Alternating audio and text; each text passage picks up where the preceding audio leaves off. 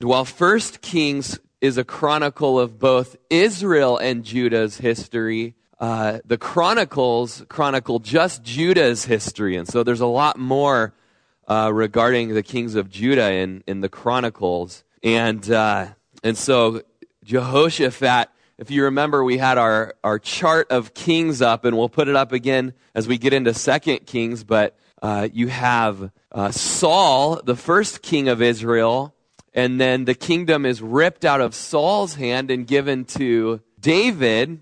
Uh, David had uh, many sons, but the son who the Lord had uh, ordained to be king was uh, one of his younger sons, Solomon. And uh, Solomon had a son named Rehoboam. And it was during Rehoboam's reign that there was civil war in uh, Israel. And this, the nation was split into the 10 northern kingdoms called Israel, and then the two southern kingdoms called Judah, you'll remember. And so Rehoboam, Solomon's son, was the first king of Judah out of the line of David. And uh, Jeroboam was the first king of Israel. And so Rehoboam had a son named Abijam, and Abijam had a son named Asa. Now, on that chart that I had for you, um, uh, there I put stars next to all of the the good kings, and a star went next to Asa's name. Asa, just a an awesome man in the scriptures, a man who stood for righteousness and banished the perverted persons from the land, uh, those that were involved in adultery, uh, adultery, uh, immorality, you know, just the heinous sexual type of sins and idolatry. Good King Asa kicked all of that out of the land and banished the, the perverted persons. Asa was the king whose grandma if you can believe it, his grandma was a pervert. You know, you don't hear of that very often, but grandma, you know, put up this, these huge images of Ashtoreth and Chemosh all over the country, very seductive, pornographic statues uh, that would cause the men of the nation to fall into idolatry and with their minds, adultery. And so, uh, not only did Asa rip down all of grandma's nasty artwork, but he also dethroned his grandma from being king uh, or queen. Uh, and so, just a neat guy Asa was. And you remember uh, in, in, chapters, I believe, 15 and 16 of Second Chronicles, that the Egyptians came and made war with Asa, um, over a million man army. Uh, fighting against Asa, and the Lord delivered him. And it was just a, an awesome thing. But then uh, King Baasha from Israel attacked Asa and rather than calling on the Lord who delivered him from a million man army, uh, the Lord called on Ben Hadad, the king of Syria, to come and help him. And he did. Ben Hadad did a great job helping him from the king of Israel. And, you know, uh, that, that little battle was, was won for Judah. But remember, a prophet came up to Asa after that and said, Have you forgotten about the God who delivered you from the million man Egyptian army? Don't you seek him? Instead, you go to wicked King Ben Hadad for advice and for help. And he said, You know, the Lord's displeased with that about you. And it's just a, a you know, a message for us that even the best men are men at best. You know, even the kings with the gold stars next to their name are just men at best. We know that from David, who was the example all throughout the Old Testament of a, of a godly man and a godly king. And, uh, and then also later on in Asa's life, he, after that prophet confronted him, he got mad at that prophet and threw him in jail and then started kind of persecuting people a little bit. And at the end of his life, we see he died from a foot disease. And it says there at the end of chapter 16 that, uh, that he sought the physicians regarding his foot disease, but he didn't seek the Lord. And right there, that, that prophet had said to him, You know, the Lord's eyes are going to and fro throughout the whole world, searching for those whose hearts are loyal to him, so that he might show himself strong on their behalf. And so Asa gets a gold star. Good man, good king. You know, and on the early part of his life, it says he tore down the high places, but at the end of his life, the people kind of started building them back up. And he didn't confront them on it. And we're going to see a lot of similarities between good King Asa and his son tonight, good King Jehoshaphat. So Jehoshaphat gets a gold star next to his name as well, at least in my book, for what it's worth. So, chapter 17, verse 1 Then Jehoshaphat, his son, that's Asa's son, reigned in Asa's place and strengthened himself against Israel. And he placed troops in all the fortified cities of Judah and set garrisons in the land of Judah and in the cities of Ephraim, which Asa, his father, had taken. Now the Lord was with Jehoshaphat. Why was he with Jehoshaphat? Because he walked in the former ways of his great grandfather, David. He did not seek the Baals. Did not seek the Baals. He was obedient to the Lord. Verse 4 He sought the God of his father and walked in the commandments and not according to the acts of Israel. So he's a Judean, remember, but Israel, the 10 northern kingdoms, they were led by Jeroboam to start worshiping calves, worshiping calves up in Dan and at Bethel. These golden calves. They didn't learn their lesson with Moses and Aaron and that whole situation coming out of Egypt. Don't worship the golden calf. If there's one thing from history, you don't want to do that. And here they are again doing that. And not just that, but that led to the whole nation falling away from the Lord and falling into apostasy, worshiping the Baals and the Ashtoreths and the Chemoshs and false gods, sexual gods, gods that uh, would require infant sacrifice and things like that. But right now, Judah's in a really good place, following hard after God and keeping the commandments, being obedient. And all throughout First and Second Kings and First and Second Chronicles, the theme is where there's obedience, there's. You guys are kind of quiet tonight. What's up with that? I don't even have a voice, and I'm talking louder than you guys. Where there's obedience, there's reward or blessing. Where there's disobedience, there's judgment. And so you just see that in the contrast so far of, of Israel and Judah. Verse 5 Therefore, the Lord established the kingdom in his hand, and all Judah gave presents to Jehoshaphat and he had riches and honor in abundance. Kind of reminds you of Solomon's reign, you know, all the victory that he had uh, in his early years and, you know, just so much wealth in the nation. Remember, it says, like, if you found silver laying around, it was like finding a rock or a pebble on the ground. That's how silver was just nothing. You know, don't even waste your energy picking over up, picking up silver in those days. You know, and and early on in Solomon's life, where there was obedience, there was blessing. And here we see, you know, just riches and honor and abundance and his heart. Underline this if you have a pen. If you don't have a pen, start bringing pens to church, would you? Underline this. His heart took delight in the ways of the Lord. Moreover, he removed the high places and the wooden images from Judah, and his heart took delight in the ways of the Lord. You know, sometimes, it, you know, it doesn't just say he did the ways of the Lord or he accomplished the ways of the Lord. It was his delight. You know, is, is going to church a delight to you? You know, is, is reading the Bible a delight? Is worshiping a delight? Or is it kind of a, a have to thing or, you know, I'm doing out of compulsion or out of obligation? Uh, but man, let's, let's be like Jehoshaphat and just delight in the ways of the Lord. Uh, and uh, just, I was asked yesterday by a man, you know, what are you teaching on tomorrow? And I said, teaching on Jehoshaphat, and I'm really excited about it. He's like, do you like the kings? And I go, yeah, I, I like the kings. I go, they're kind of my weakness. You know, I'm really excited to be teaching through them because they've always been my, what, what kings, what now? Which kings, which? Uh, maybe you feel like that. But he, you know, he goes, why do you like teaching the kings? And I, and it, what's, what's, what's it worth? Why do it? And, uh, I just said, you know, First Corinthians says that chapter 10, that the Old Testament's uh, writings are examples for us on what to do and what not to do. And haven't you just seen that as we've walked through it? Like, oh, don't be like Ahab, you know, don't marry a Jezebel. Not going to turn out good for you, you know. Don't be like Solomon and marry 700 wives and 300 concubines. Not going to turn out good for you, you know.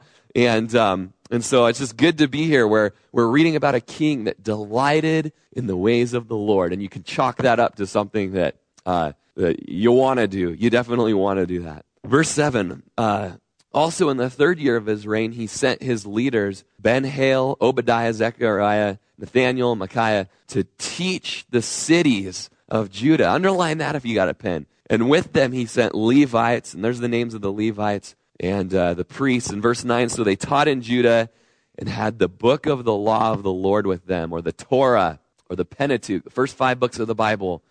And they went throughout all the cities of Judah and taught the people. Kind of reminds you of what we talked about on Sunday, huh? The revival at the Watergate in Nehemiah chapter 8, where Ezra the scribe stood up on the platform and just started reading the law and the people's hearts melted when the book was read and they began to raise their hands up and say, Amen. Amen. And then there were so many people that other priests had to go around and, and read too, read also and give the sense and explain the scriptures and revival took place. And you just know that Jehoshaphat is just remembering that Psalm chapter one of David where blessed is the man, blessed is the man whose delight is in the law of the Lord. And in it he meditates day and night. He shall be like a tree planted by the rivers of water. You know, it, it won't fall over. Its roots are dug down deep. And he says,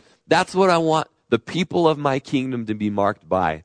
A love for the word, a meditation in the word of God. And you know, I just encourage you, maybe you're here tonight and your roots are about a quarter of an inch down into the ground. You don't have a lot of the word in you. And one little, one little drop of rain on your leaf is going to make you fall over and become imbalanced. And let me just encourage you love the word, delight in the word, and your roots will grow down deep. You'll have a great foundation.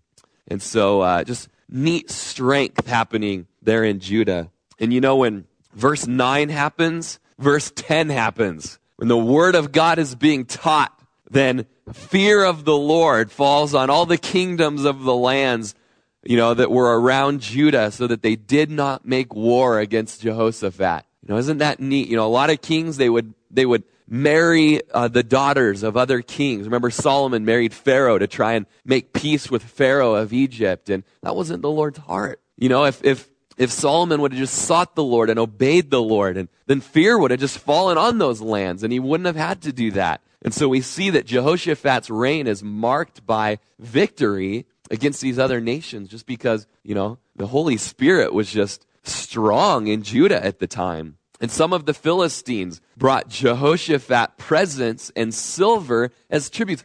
You guys know who the Philistines are? All throughout David's reign, these are the guys that, you know, hated David and, you know, just wanted to murder David. And there was always war with the Philistines and wicked guys, like probably one of the worst enemies that Israel had. And here they are bringing presents you know, how does that happen? And uh, the Arabians brought him flocks, 7,700 rams and 7,700 male goats. So Jehoshaphat became increasingly powerful and he built fortresses and storage cities in Judah. He had much property in the cities of Judah, and the men of war, mighty men of valor, were in Jerusalem. And we're going to read in the next five or six verses here about the mighty men of valor that were under Jehoshaphat. And doesn't that remind you of David? David would train up and always had these mighty men of valor uh, following after him. We're going to read by the end of this chapter 1,160,000 mighty men of valor who could handle a sword and a, and a shield. Would, would follow after Jehoshaphat. I mean, that's a good, that's a good number of troops, wouldn't you agree? Not just troops either, but mighty men of valor. And uh, these are their numbers according to their father's houses, you know, and we'll just kind of breeze through that. 300,000, uh, 280,000, 200, verse 16, 200,000, uh, mighty men of valor. Notice there in verse 16 that the, these guys followed Amaziah, the son of Zichri. Underline this, who willingly offered himself to the Lord. He willingly offered himself to the Lord. And if you look in Judges chapter 5, Deborah has this song, the song of uh, Deborah and uh, Barak. And if you if you're you're fast, you don't even have to flip there. Verse two in Judges five. Here's their song. It said, "When the leaders lead in Israel, when the people willingly offer themselves, bless the Lord." you know, as, as the elders of this church have been meeting, we've just been encouraging each other to just that the things we do and the time that we put in and the energies that we spend serving and pouring ourselves out, that it would never be a have to thing. Oh, I have to. I have to be at that meeting or I have to be at the Pulse on Thursday night. But it would be a get to thing. We willingly offer ourselves to the Lord. Paul says in Philippians chapter 2 that I pour myself out as a drink offering on the sacrifice and service of your faith, and I'm glad for it, you know. And may that be your guys' case too. I mean, we want more than five elders on the elder board. you know, we want men who are, you know, that are called to that. Not all men are called to being elders. Some called to be deacons. Others are called to be prophets and teachers and so on and so forth. But we want you guys to be being raised up, you know. And so just everyone right now, just search your heart. Am I willing to be spent for the Lord? in children's ministry. We've got a children's ministry meeting this Sunday after church where, you know, where hopefully people that want to help out will come. You know, that they see the need and they notice that for seven months there's been an announcement in the bulletin that for goodness sakes, our children's ministers are overwhelmed back there. Could you donate a service on a Sunday, you know? And, and well, yeah, we don't want you there if it's a have to thing. But man, if the Lord's nudging on your heart, Lord, let it be a get to thing. Let it be a get to thing that I could come and serve and just willingly give myself over to the Lord. I just love that about Amaziah, don't you? Um, of Benjamin, you know, another 200,000 men armed with bow and shield. And next to him was Jehozabad, and with him 180,000 prepared for war. These served the king, besides those the king put in fortified cities throughout all Judah. So uh, just a neat uh, kingdom set up there under Jehoshaphat. Chapter 18 something that we've already gone through, so we're not going to go through the whole chapter. But in verse uh, 1, Jehoshaphat had riches and honor in abundance, and by marriage, he allied himself with Ahab. Are there any red flags going up here? Nothing? Not thinking of Solomon right now? Not thinking of 1 Kings chapter 11? You know, how Solomon took hundreds and hundreds of wives from the various kings throughout the world to establish some sort of peace treaty with them. No red, no one, you guys remembering that, you know, because he did that, the warning came true that they would turn his heart away from the Lord to serve their gods. And, uh, you know, praise the Lord, it doesn't go that far with Jehoshaphat where his heart is turned away, but we do see some consequences. Uh, even years later, when we get to 2 Kings chapter 11, we're going to see that, um, that his grandson is put in danger. Jehoshaphat's grandson is put in danger because his mom goes on some sort of weird psycho killing spree and kills all of the sons there. And uh, someone hid away this child of, or grandchild of Jehoshaphat, hid him away so that kind of a Moses type story. And so uh, there could have been some bad stuff coming out of that um, unity there. And, and later we will see that. But and so, verse 2, after some years, he went down to visit, and, and uh, or excuse me, I, I should note too, it wasn't Jehoshaphat that married someone in Ahab's house. It was Jehoshaphat's son that married uh, Ahab's daughter, so the daughter of Jezebel. You know, what was he thinking? You know, what was he thinking doing that? After some years, he went down to visit Ahab in Samaria, and Ahab killed sheep and oxen in abundance for him, and the people who were with him and persuaded him to go up with them to Ramoth Gilead. So Ahab, king of Israel, said to Jehoshaphat, king of Judah, Will you go with me against Ramoth Gilead? And he answered him, I am as you are, and my people as your people. We will be with you in the war. And so, because his daughter in law is Ahab's daughter, he has to go and fight. You know, my, my in-laws are in trouble. You know, my in-laws, you know, we've had land stolen from us. This area of Ramoth Gilead. You know, we better go fight for it. My, my in-laws are pleading for me. I'm their ally. I'd better go. And so he goes. And you guys remember the story from last week that, you know, it was really neat that Jehoshaphat was a man of prayer. We're going to see later he's a man that seeks after the Lord.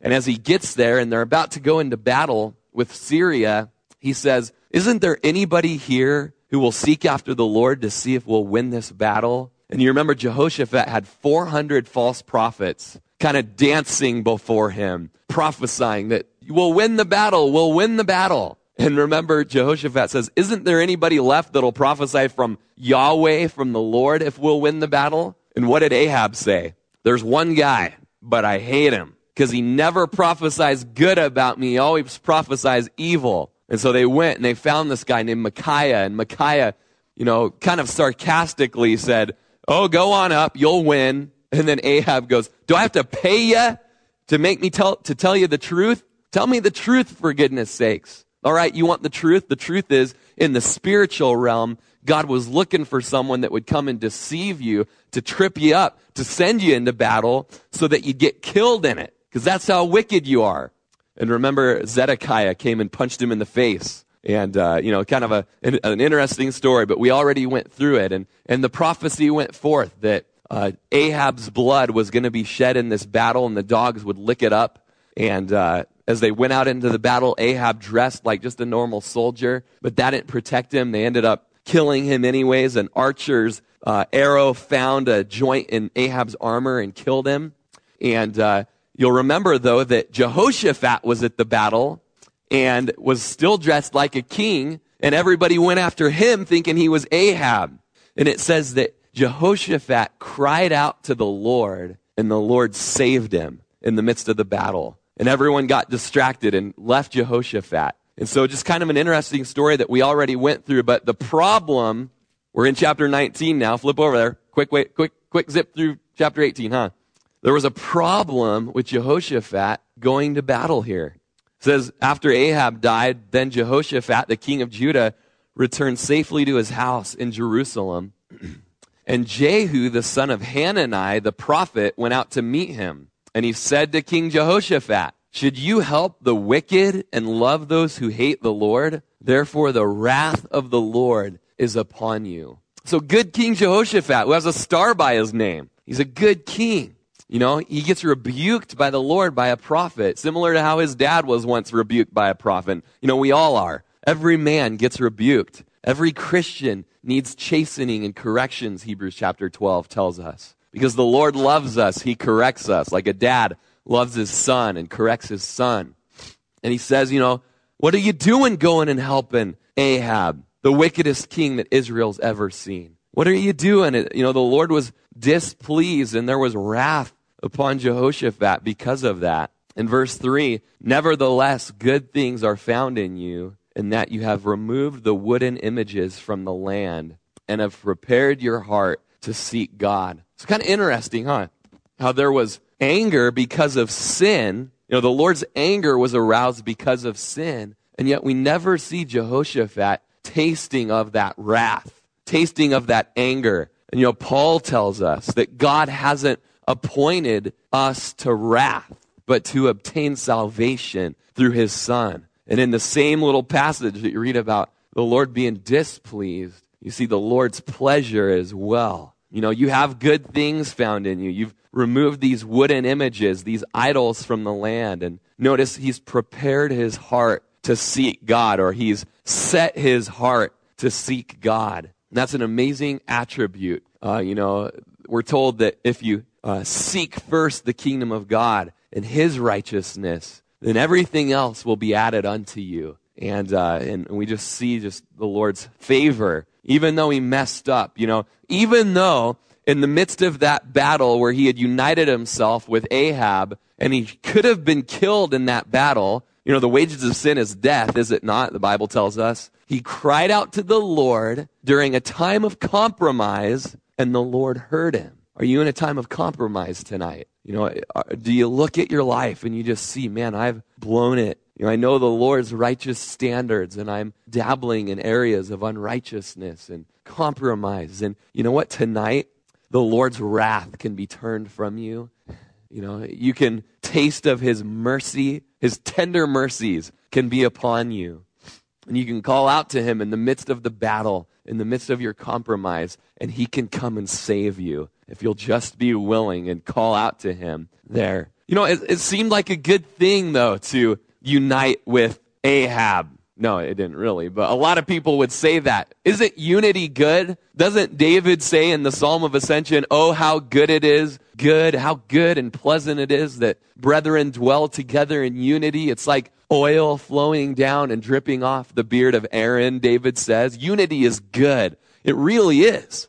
You know what that psalm is talking about is when Christians are united, the Holy Spirit is at work radically. The oil is a symbol of the Holy Spirit dripping down off the priest's beard, dripping on the ground. You know, the Holy Spirit's just all over a place that has unity, but it has to be unified in the truth. It has to be unified in the Word of God. You know, uh, C.H. Mackintosh said that, uh, you know, in the essentials, we have to have unity. In the non essentials, you know, we, we can have grace. But in all things, we have to have love. You know, there's certain things in Christian doctrine that we will not budge on. You will not get my feet to move. The deity of Jesus, the resurrection of Jesus, the humanity of Jesus, the Trinity, the Holy Spirit being God, you know, the Creator. You know, there's a lot of things that are you know, I will not budge, and we must have unity within the church. You know, then there's certain things that, you know, no one really knows exactly, and it's kind of gray areas, and, you know, one church teaches it one way, and, uh, you know, spiritual gifts might be one of those things. It's a non essential. And there's grace for that, you know, people trying to figure out what the words teach in there in those passages. But in all things, we've got to have love, you know, and so, um, but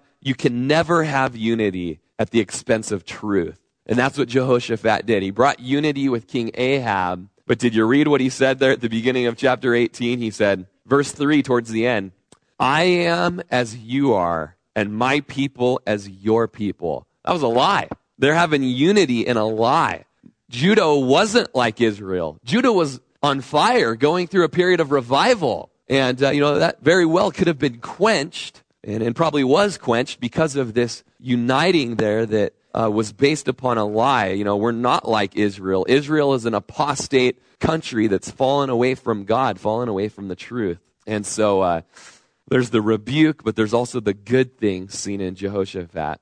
Verse 4 So Jehoshaphat dwelt at Jerusalem, and he went out again among the people from Beersheba to the mountains of Ephraim, and brought them back to the Lord God of their fathers. So it's a neat thing there, you know. Uh, he's bringing people back to the Lord. And uh, then he set judges in the land throughout all the fortified cities in Judah. City by city, he would set judges up. And, you know, the law said to do that, to set judges up, experienced men full of wisdom and uh, godly men who can judge. And, uh, and he said to the judges, Take heed to what you are doing, for you do not judge for man, but for the Lord who is with you in the judgment. And so, man, that's just so on our church leadership's heart, you know, as we go through times where decisions have to be made or conflict is there, and we just have to seek the Lord and seek His Word. What does the Word say? You know, uh, you know, what's the, the Holy Spirit speaking to our hearts through prayer?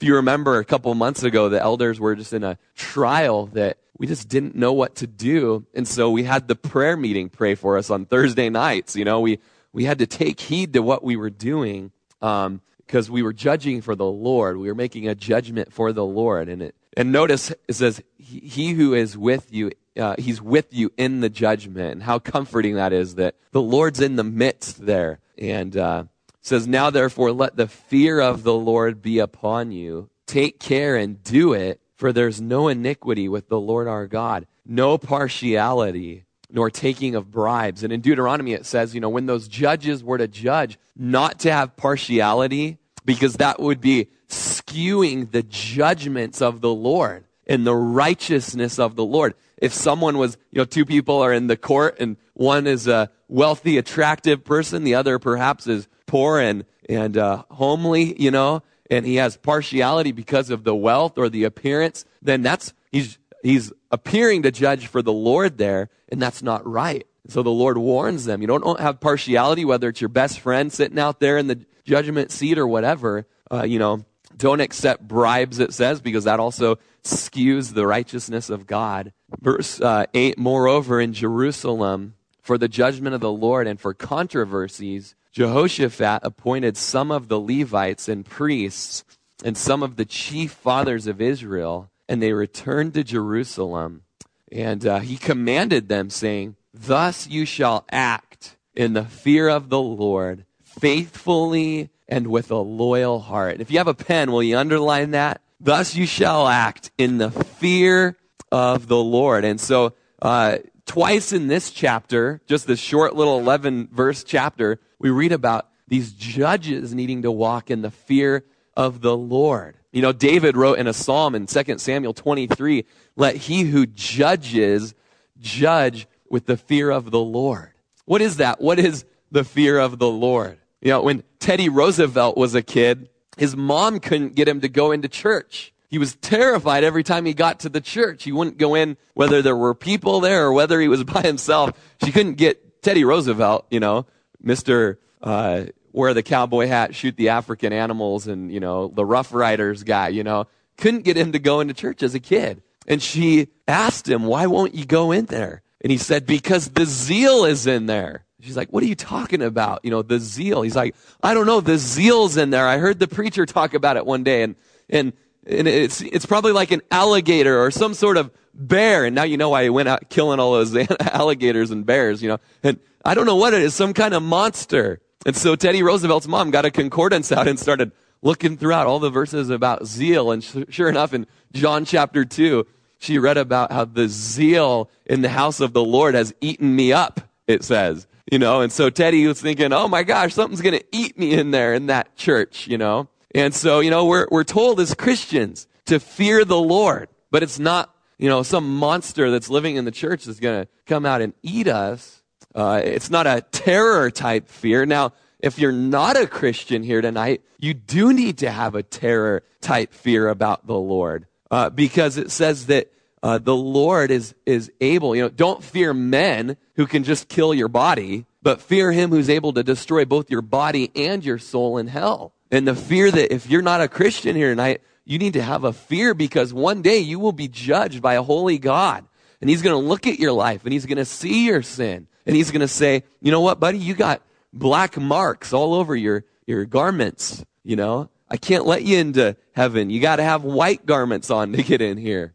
You know, that's why Isaiah says, you know, come, let us reason together. You know, though your sins may be as scarlet, I'll wash you as white as snow. And if you come to Jesus tonight, no longer do you have to fear in a terror type way. But now that we're Christians, we fear in a reverence sort of way. And even more than a respect for the Lord, uh, you know, there's this understanding that, you know, there's, there's consequences for sin. And when we sin, it grieves the Holy Spirit. Ephesians tells us, and I don't want to grieve the Lord. I don't want to make him sad. You know, and in Hebrews chapter 12 tells us that, you know, we're to come and to worship him now uh, with reverence. For our God is a consuming fire with fear and reverence. We're to come and worship the Lord. And all throughout the Proverbs, you know, Proverbs was written to, uh, as the purpose of it was wisdom for young men. And uh, all throughout the Proverbs, it, the fear of the Lord is this. The fear of the Lord is this. And as you just read through it, the fear of the Lord is to hate all evil, we're told. To hate all evil. Do you fear the Lord tonight? Do you hate all evil? The fear of the Lord, it goes on in another chapter, is the beginning of wisdom. Do you long for wisdom? Then, hey, bow the knee to the Lord. You know, the fear of the Lord sanctifies us or sets us apart from the world, the Proverbs tells us.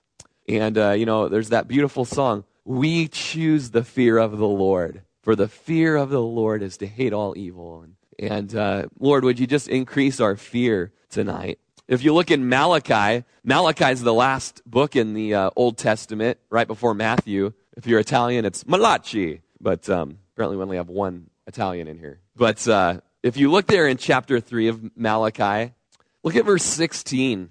Then those who feared the Lord spoke to one another, and the Lord listened and heard them. So a book of remembrance was written before him for those who fear the Lord and who meditate on his name. Not cool? Those who fear the Lord, the Lord has a little book of remembrance about all that they cry out to him about. Those who meditate on his name and fear him, he hears you tonight. He's listening to you. You know, in uh, the book of Judges and in Deuteronomy, uh, there's lots of verses that go like this, kind of this flavor, you know, to set your heart to fear the Lord. And the fear of the Lord produces a heart that wants to serve him. And then it goes on, there's a, a period, and then there's a short sentence with an exclamation point at the end, and it just goes, Serve him! Serve him! Do you fear the Lord tonight? Do you hate evil? Do you want wisdom? Do you want to be set apart?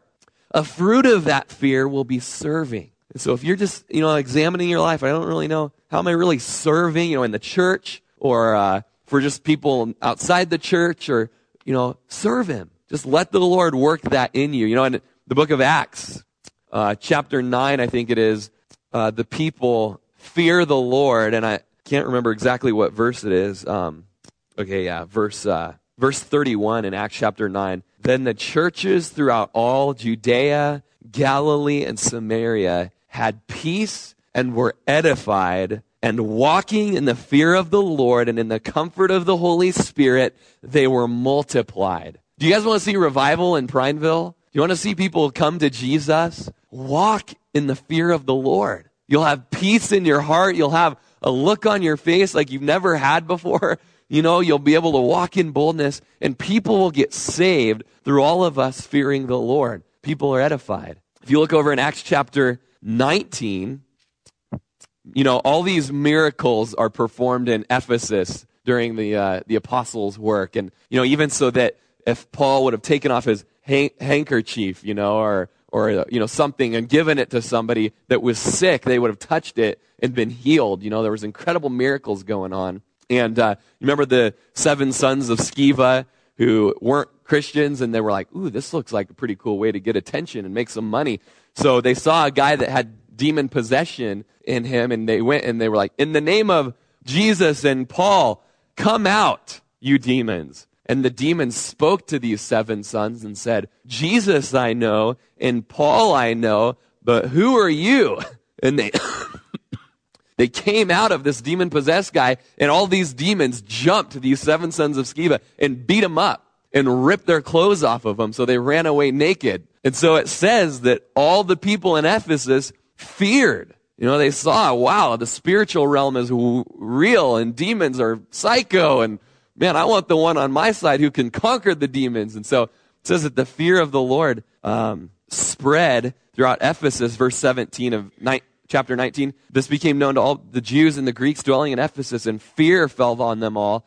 And the name of the Lord was magnified. When fear falls on us, the name of the Lord is magnified. And many who had believed came confessing and telling their deeds. Also, many of those who'd practiced magic brought their books together and burned them in the sight of all. And they counted up the value of them, and it totaled 50,000 pieces of silver. So the word of the Lord grew mightily and prevailed. And so wherever there is the fear of the Lord, there's revival. You know, there's purity. People will confess their sins and hate uh, their evil ways. And, you know, uh, even Solomon wrote in Ecclesiastes, you know, he wrote 13 chapters of, I'm a rich king and I'm a hard worker and I'm going to get all the pleasure I can out of being a rich king and a hard worker. And so he says, so I set my mind to just taste of all the pleasures in the world, whether it was women, you know, a thousand wives basically, the best food, big business, fame, comedians, you know, any pleasure that you could think of, he went and set his heart to follow after it. Then at the end of Ecclesiastes, he said, you know what it was? It was all worthless. None of it satisfied. But here's the conclusion of it all, he says. Don't waste your time on the pleasures of the world, but fear God and keep his commandments, for this is man's all. This is what it's all about at the end of your life, when you're lying on your deathbed and you're breathing your last breath, you're not going to care about how many parties you got to go to or, you know, what countries you got to go vacation at or, you know, things like that. But you're going to be saying, what have I done for the Lord whom I'm about to see? Was my life worthless? Fear the Lord. And so these judges were sternly exhorted to, to walk in the fear of the Lord. And uh, they're in chapter 19, you know, to Act, verse 9. in the fear of the Lord and to act faithfully, to act faithfully and with a loyal heart. Remember, the eyes of the Lord go to and fro throughout the whole world, looking for a heart that's loyal to Him so that He can be strong on that man or woman's behalf. Verse 10 Whatever case comes to you from your brethren who dwell in their cities, whether of bloodshed or offenses against law or commandment, against statutes or ordinances, you shall warn them, lest they trespass against the Lord and wrath come upon you and your brethren. Do this, and you will not be guilty. So they're just stern to, you know, warn the people that are going to come into the courts. And what, what would, doesn't really say what to warn them, right? My guess is warn them to fear the Lord. you know, because as we fear the Lord, whether it's in our relationships that are friend wise that are hurting, or you know our business associates, or someone we've done business, we're taking them to court. You know, uh, we're going to sue them. You know, if we fear the Lord, the Lord's going to change our heart on how that's supposed to look. In fact, look over in First Corinthians, and uh, believe it is chapter. Just read it this morning, um, chapter six, I think. Oh, no wonder I was in Second Corinthians. It's like that doesn't look like it at all. We're almost done. Don't worry, we're not going to go through chapter 20 tonight. I don't think my voice could handle it. First Corinthians chapter 6. And check this out, man. If, if the judges of that day were supposed to give a warning, man, here's a, a warning for us in our day. Chapter 6, verse 1 of 1 Corinthians Dare any of you, having a matter against another, go to law before the unrighteous and not before the saints? Do you not know that the saints will judge the world, and if the world will be judged by you, are you unworthy to judge the smallest matters? Do you not know that we shall judge angels? How much more are things that pertain to this life? If then you have judgments concerning things pertaining to this life, do you appoint those who are least esteemed by the church to judge? I say this to your shame. Is it so that there's not a wise man among you, not even one, who will be able to judge between his brethren? But brother goes to law against brother, and that before unbelievers.